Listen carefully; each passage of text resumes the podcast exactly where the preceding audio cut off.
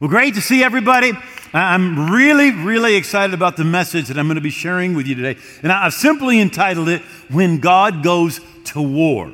You know, in surveys that have been done, regardless of the age of the people, but especially as we, we, we talk to younger people, the thing that people want in life is they want to be happy. They want to enjoy their life. But the happiest people on earth are not the richest people. They're not the prettiest people. They're not the people who get everything that they want. But the happiest people on earth are people with a purpose that dedicate themselves to that purpose. Those are the happiest people on earth. I think that's why Jesus said, But seek first the kingdom of God. And all the things that you're looking for, he said, they'll be added to you. I have a friend, pastor friend, who talks about his church sent him to South America, to Colombia, to a church that was running several hundred thousand people. And then they sent him down, kind of like, look what they're doing, how they're doing everything. And uh, he said it was re- really a, a good time that he had there. He said, but this is what stuck out to him. Much like we do, they have an altar call where they invite people to receive the Lord. And then afterwards, kind of like what we do, they, they took him out to a room on the side. That's how we typically do things. And they would, they would talk to him, but he said, This is what he found interesting. He said they would take a photograph of them, and then they would impose that, we would call it, I said, Photoshop it, and put it where they were in front of 100,000 people speaking. And they would give them that as they left. And he said, what they were trying to do, and he said it was very effective, was let them know that because you're a Christian, there is a purpose for your life, and your purpose is to touch other people's lives. I thought that was, that was really, really good. All right. So, in, in the book of Judges, chapter 4, we find ourselves at about 1250 BC. And the children of Israel had really they, you, you can't say that they, they, they turned their back on God, but they had just kind of drifted away from God. And as this happened, they began to be oppressed by the enemy, by, by a king by the name of, of Jabin. And, and this guy has 900 chariots of iron. First time iron's mentioned in the Bible, it's, it's literally, it's the beginning of the Iron Age. And it says, the children of Israel cried out to the Lord, for Jabin had 900 chariots of iron. And for 20 years, he harshly oppressed the children of Israel. And God listens to their cry. And, and God decides, look, I'm going to take care of this. Now, I want you to look carefully at what, what he does. And, and the battle takes place. By the way, uh, the, the, what happens is God speaks to the judge of Israel at the time, a woman by the name of Deborah. And, and God says to her, Go to, to Barak and, and say to him, Take 10,000 men with you and go and fight against this king with 900 chariots of fire. And he does. And by the way, it is a total rout. I mean, the enemy is, is like taken out almost to the last man. And then uh, afterwards, the judge of Israel, Deborah, she kind of puts together this song, and I, I want to just kind of unpack a little bit of it for you. In verse 2, she says, When leaders lead in Israel, when the people willingly offer themselves, bless the Lord. So, so notice what she's saying. She's saying the people willingly got involved. Nobody was begging them, nobody was pleading, but they had a heart for the kingdom. They had a heart to do what needed to be done. And without that heart to do what needed to be done, what needed to be done would not have got done. And she's saying it was just a great time because people got involved. Verse 4 When you went out from Seir, when you marched from the fields of Edom, the earth trembled the heavens poured, the clouds also poured water. Lord, when you went out. Now, it's interesting, God is fighting this battle, but it's not God alone. God's got 10,000 people who begin the battle, and even more come in as the battle is being engaged. So, so really, God's involved, but how many of you realize that God uses people? That literally we're supposed to be his hands, we're supposed to be his feet. But the Bible mentions that the earth shook. Literally, God sent an earthquake. And not only that, it says that, that uh, the waters, they, they poured out of the heavens. If you were to go where this battle is taking place, in fact, we've got a shot. I'm going to kind of show you what, what, what happened here. This shot is from Mount Carmel. Now, those of you who, who've read your, your, your Bible, you know Mount Carmel is where Elijah called down fire from heaven. And then the Bible says that he went to the brook or the river Kishon and he killed the prophets of Baal. Uh, you can see that, that little river Kishon down there. Can you kind of see that? You see the road over on the sides, real big, and then there's that the, the river Kishon. The, that river is about the size of the drainage ditch behind my house. I mean, like you could long jump across. But when, when, when the battle is taking place down here, and this is the, the plain of Megiddo, this is where Armageddon is going to take place. And the battle is taking place right down there, and God begins to pour down this rain. And the chariots all get stuck. The, the, the, the tactical advantage that the enemy had actually became a disadvantage. And the Bible actually tells us that what happens is they get their chariots get stuck. In fact, the commander of the enemy army, the Bible says, he leaves his chariot and he flees on foot because his chariot gets caught. And now that, that, little, that little river there, that little river Kishon that's the size of a drainage ditch, it's pouring, and there are times when it floods over and it floods for a half a mile. Well, they've got their chariots down there and they're doing this battle. God pours down water. The river, it literally becomes a river. And the Bible says the enemy are literally carried away in the river. So there's an earthquake. God's pouring down water from heaven. He got the river expanding in order to help them. The chariots all get stuck. He said, then in verse 9, it says, My heart is with the rulers of Israel who offered themselves willingly with the people, bless the Lord.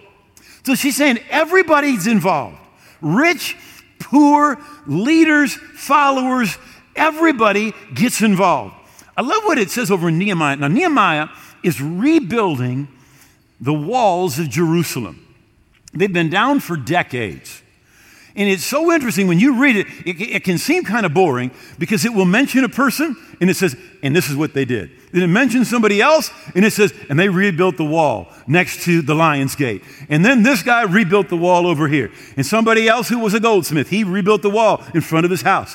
And then the priest rebuilt the wall between this corner and that corner. And it mentions everybody's name 2,600 years ago. They were doing it, and we're still reading it about it today. And you say, why? Because what everybody does is important to God. We're reading what they did 2,600 years ago because it was important to God what they did. Now, listen, and next to them, the Kedarites made repairs, but their nobles did not put their shoulder to the work of the Lord. It talks about what everybody did, but then it talks about a few people that did not get involved. What, what you and I do, God notices what we do. And I think it's interesting that Jesus said that he who labors receives wages. He's saying, There's some, I, I am going to take care of you when you get involved. Then Deborah says, Awake, awake, Deborah. Awake, awake, sing a song. Arise, Barak, and lead your captives away. And literally, it's like Deborah, she gets out the pom poms. And she like, she like, come on, boys, come on, go get him, go get him, go get him. Yeah, she wasn't going to fight, but she did everything that she could. She could. She got involved, like like the Marines when they're marching along and they're they're singing their song. She's helping to motivate.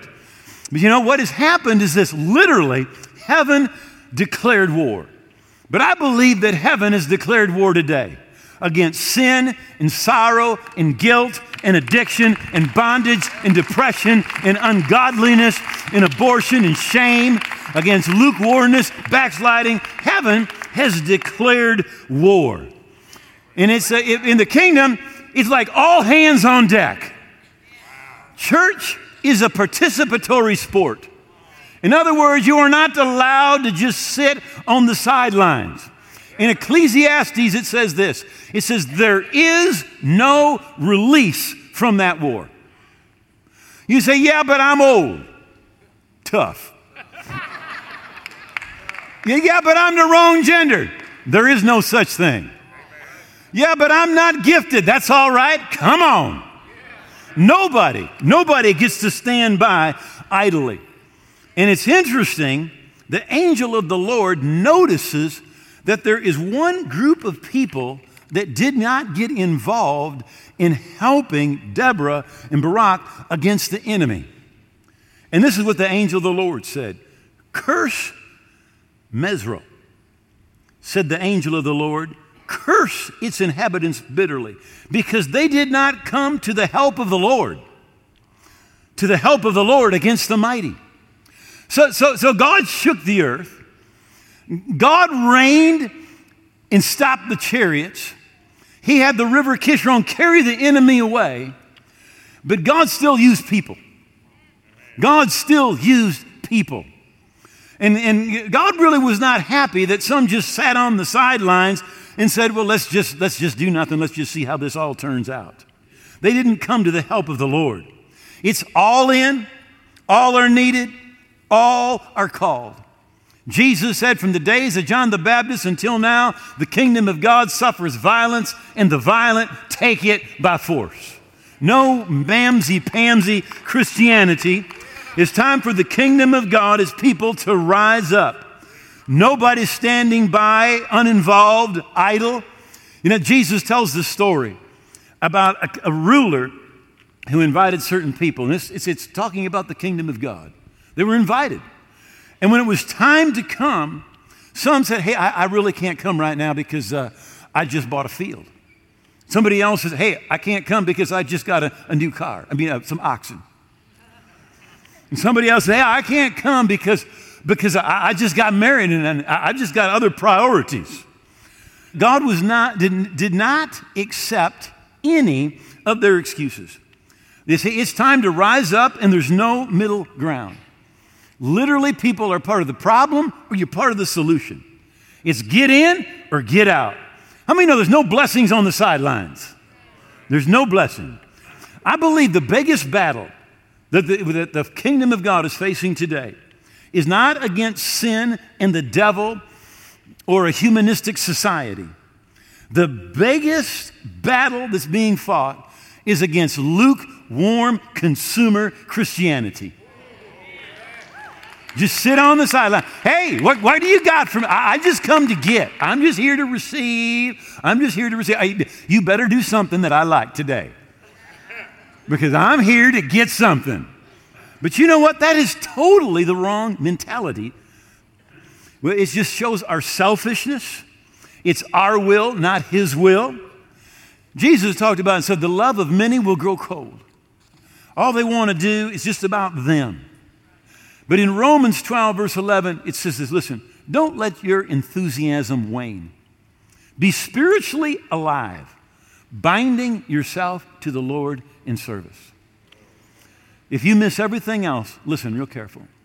It is impossible, impossible for you to be red hot for God and not get involved in the kingdom of God. It's impossible to just come and sit in a pew or it's impossible to just sit at home and watch a live stream and be as alive spiritually as you need to be alive. Huh? You got to bind yourself to the Lord. You got to get involved. you know, there's a poster that we used to see, you know, Uncle Sam wants you. I'm telling you, Jesus wants you. He's after you. He's after you. The Bible says in the book of Ephesians, chapter 2, that God has prepared good works for you to do, that He has prepared paths ahead of time for you to take. And when you do, here's what it, listen, listen, uh, you're not going to live the bad life. It literally says live in the good life. That is the good life. Jesus tells another story about a man, a rich man who leaves his servants the Bible mentions talents, it's actually a quantity of money. And when he comes back, one of the servants had done nothing with what God had given him. And the Bible refers to him as the lazy, unprofitable servant. One translation says, wicked, slothful servant. Listen, in the United States today, they tell us that we have got the lowest unemployment in 50 or 60 years. I think that's good. The lowest unemployment. But I think in the kingdom of God, we've got the highest unemployment. I think we have more people that have a consumer Christianity mindset and just want to receive and don't want to be involved, don't want to do, don't want to serve, don't want to sacrifice. It's the wrong, wrong, wrong attitude. The, Jesus said, The harvest truly is plentiful, but the laborers are few. Those that get involved. And listen, I'm going to say something right now. Right now, we need musicians, we need singers, we need ushers, we need greeters, we need people to work with the youth, with singles, with children, with m- married people. We need people in outreach, in prisons, in missions, in TV, in sound, prayer partners, answering TV, driving golf carts. We need people everywhere. Everywhere. All right? Though you can sit on the sidelines or you can get, you can get involved. Somebody said, Well, I'm retired. Not anymore. Right now, we hire you. You're, you're involved right now. We'll get you, you we'll, we'll get you working. You know, we'll get you visiting hospitals and shut-ins and answering phones in the TV bank. Uh, you say, yeah, but I don't have a job. Well, start praying four hours a day, and the rest of the time come down. We'll find something for you to do. We will put you to work in the kingdom of God. uh, and usually where you start isn't even where you end up in the kingdom need some people, and by the way, we need some people to go to work, get rich, and bless the church. In fact, in fact, I would like you right now, find somebody, find somebody, and tell them, go to work, get rich, bless the church. Come on, I'm serious. Tell them right now, find somebody, go to work, get rich, bless the church. We're blessed to be a blessing. I, I really believe this. I believe the number one reason that most people that don't give, don't give, or don't give at the level that they should, is fear. You know, when Elijah went to a widow in Zarephath, and there was a famine, and she was down to her last handful of flour and just a little bit of oil in the bottom of a vessel, is what he said. He said, Fear not. Fear not. Right? And, and I believe it's fear. It's fear. Now, in Acts 10, verse 38, it says, How God anointed Jesus of Nazareth with the Holy Spirit and power, who went about doing good, healing all who were oppressed of the devil, for God was with him. Now, when it says doing good and healing, I always thought the good was healing. But uh, after reading a Greek scholar, I found out that that was not the truth. The, the word there, good, talks about philanthropy, it talks about helping people that are in need, it talks about sowing into the kingdom of God. That's the type of good that it's talking about. Jeannie and I graduated from Bible college in the mid 70s and immediately went to Mexico. We were there for seven years. And as the time for us to leave kind of got about three, four months away. The Lord had spoken to me about coming back to Grand Rapids, and we didn't know what was going to happen, but we knew we were going to end up pastoring a church here.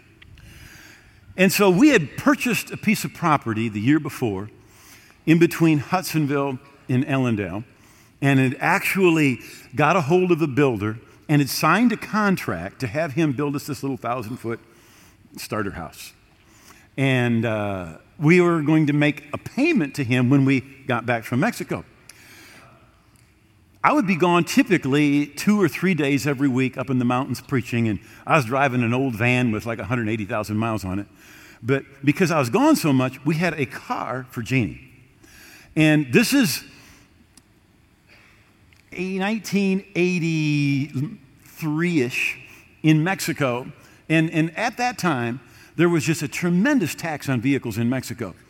Uh, a Ford LTD, a new Ford LTD, was $50,000 American.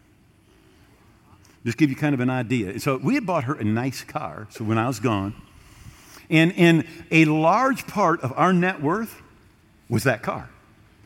And our plan was we were going to sell that car and we were going to pay our down payment to the builder to get this house going. So we've got, I, I don't know yet, maybe, maybe three months before we're going to leave. And I'm, I'm just praying about, you know, the future, uh, what we're going to do. And, and, and, and I just have this thought. And we were helping a couple, Vicky and Chewy, start a church. We'd kind of won, we had won their family to the Lord. He had gone to Bible college, and we were helping him start a church. And at that time, the church was probably about 400 people. And they did not have a car. So they took a bus every place that they went. And as I'm praying, I just have this thought give Jeannie's car to Chewy and Vicky. And I literally, this is not a joke, I was like, I rebuke you, Satan. Now, be, be, because, listen, listen, how many you know there's, there's sometimes there, there, there's, there's discretionary money, and then there's money that you have to have. This was not discretionary. This was the money we were giving the builder. This was it. So this was not discretionary money, this was have to have money. But as the couple of weeks went by, and it seemed like every time I'd pray, I'd just get that same thought. And I realized this is not the devil. So I very carefully explained to the Lord that this would not work. And his Bible said to be a person of your word. And if I was going to be a person of my word, I had to sell the car and take the money and give the man the money because I told him I was going to give the money and I'd already signed on the dotted line. And so I explained that. He did not care. He didn't. And I, and I remember this is clear. It's about, it's a Thursday night. And I am preaching for Chewy at his church. And I got to church early. I, I was walking back and forth in front of the platform and I was praying about the church service.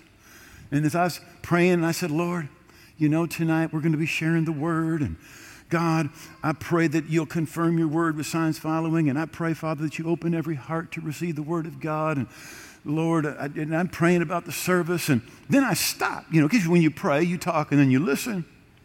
And, and like as clear as a bell, these thought words came in my head. And the car.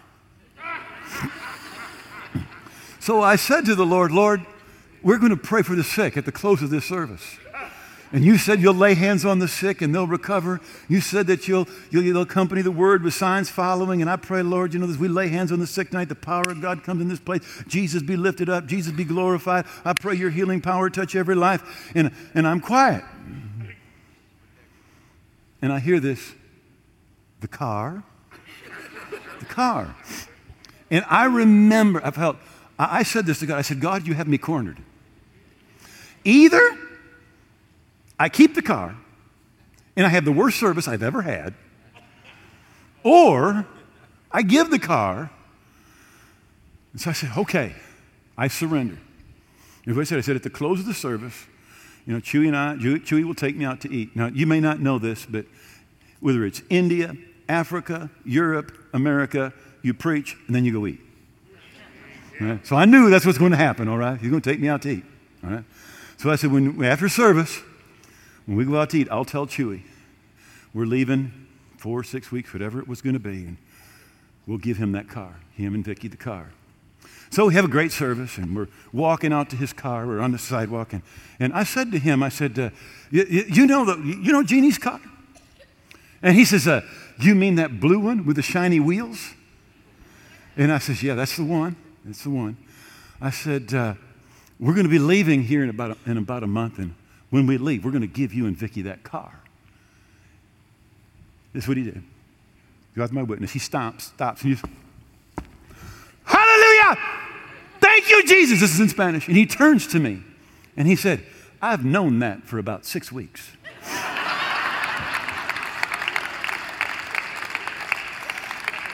And Jeannie can testify to this. I tried to sell that thing again and again. I couldn't get anybody to even look at it.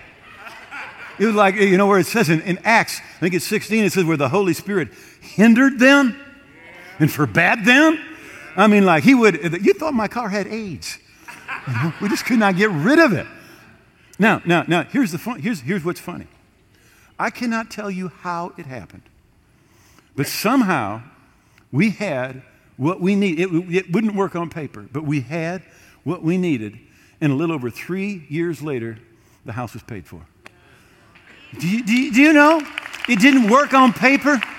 It did not. But this is what the Bible says it says, God is able to make it up to you by giving you everything that you need and more besides.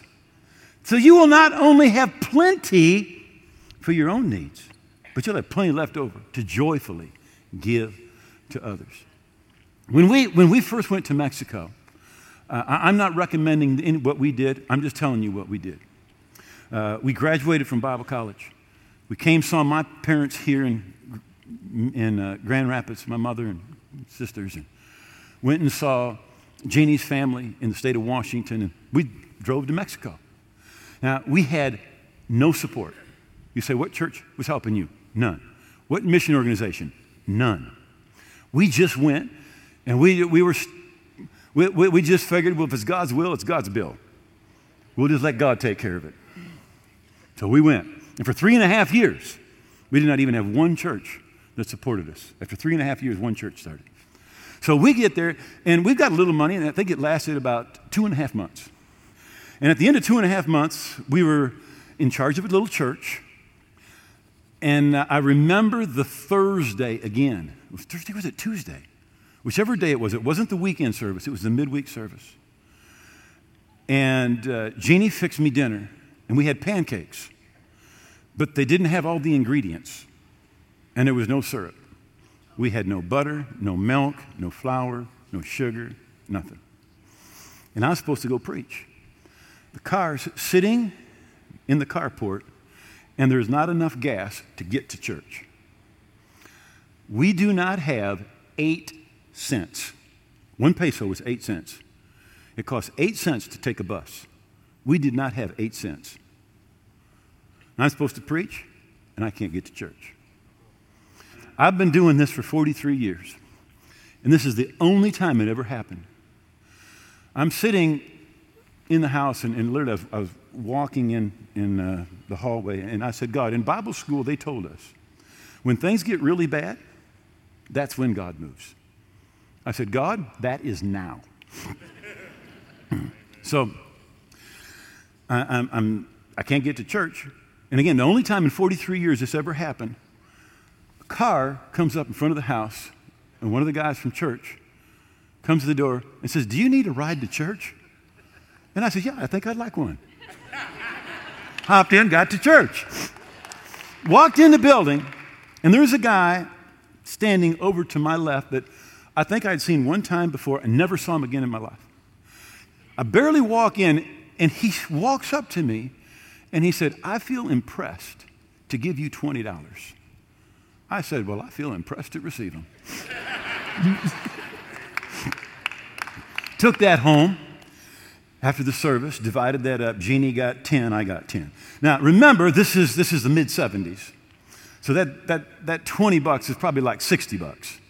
So I put gas in the, in the car because I'm supposed to go and pick up a couple of pastors from California that are going to stay at our house the next day. And Jeannie goes to the vegetable market. And she gets as many, much fruit and vegetables as she can. And she's putting stuff away, planning her meals. That's what she told me. She said, You know, I'm planning, okay, we'll have fruit salad for breakfast. And we just bought fruit and vegetables because that was the cheapest thing to buy. And she said, And we'll have vegetable salad for lunch. And we'll have fruit and vegetable salad for dinner. You know? And this is, this is her testimony. She can, te- she can testify to this. She says, I was just starting to cry and I was putting that stuff away. She says, I was just trying so hard to have faith. She said, when a, a little car with squeaky brakes stopped right in front of the house. And a lady jumped out and kind of bounced up to the front door.